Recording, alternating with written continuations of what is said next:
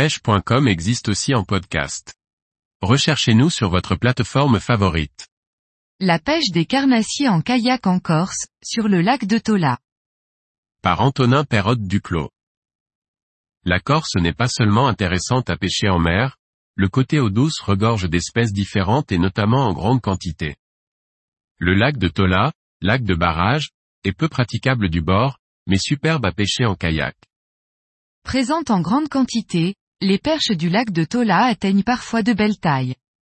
Même si la majorité des poissons mesurent entre 5 et 20 cm, certains spécimens dépassent facilement les 40 cm et, peut-être même, les 50 cm.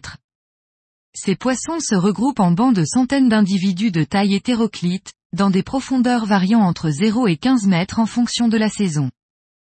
De très belles pêches estivales au leurre de surface y sont possibles, tout comme des pêches à gratter et en vertical l'hiver. D'après mon expérience sur place, le drop shot fonctionne particulièrement bien pour capturer de grandes quantités de poissons de toute taille, mais les gros individus réagissent surtout sur des leurres de plus de 9 cm. La présence de petites perches en grande quantité déclenche un comportement cannibale chez les gros individus.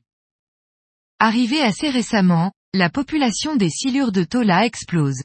La majorité des poissons mesurent moins d'un mètre, bien que certains poissons de plus d'1,60 mètre aient été capturés ces dernières années. La reproduction y est sans doute facile pour ces poissons, dans des eaux qui chauffent très vite à l'approche de l'été sous un climat méditerranéen, mais qui restent froides l'hiver, grâce à l'altitude du plan d'eau. Les berges très escarpées de ce plan d'eau forcent les poissons à vivre en pleine eau et à se nourrir dans les bancs de perches. Les petits individus ont souvent des panses bien remplies et, espérons-le, grandiront rapidement pour s'auto-réguler et offrir de beaux trophées. Ces silures sont particulièrement réactifs à de gros shads en animation pélagique, émettant beaucoup de vibrations qui les rendent facilement détectables par les barbillons très sensibles de ces poissons.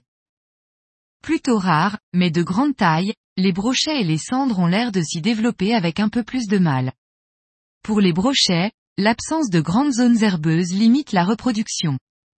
En ce qui concerne les cendres, ils sont sûrement bien cachés sous les bancs de perche et attendent la nuit pour se mettre en chasse. Il est plutôt rare de croiser des brochets et des cendres de moins de 40 cm. La taille moyenne des brochets que j'ai pu voir et sortir est aux environs de 80 cm à 1,05 m.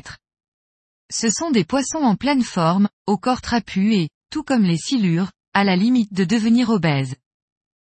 La quantité de perches phénoménale leur permet de se nourrir sans trop d'efforts tout au long de l'année. Le lac étant peu pêché, il est dur d'imaginer les proportions que peuvent atteindre les plus gros poissons.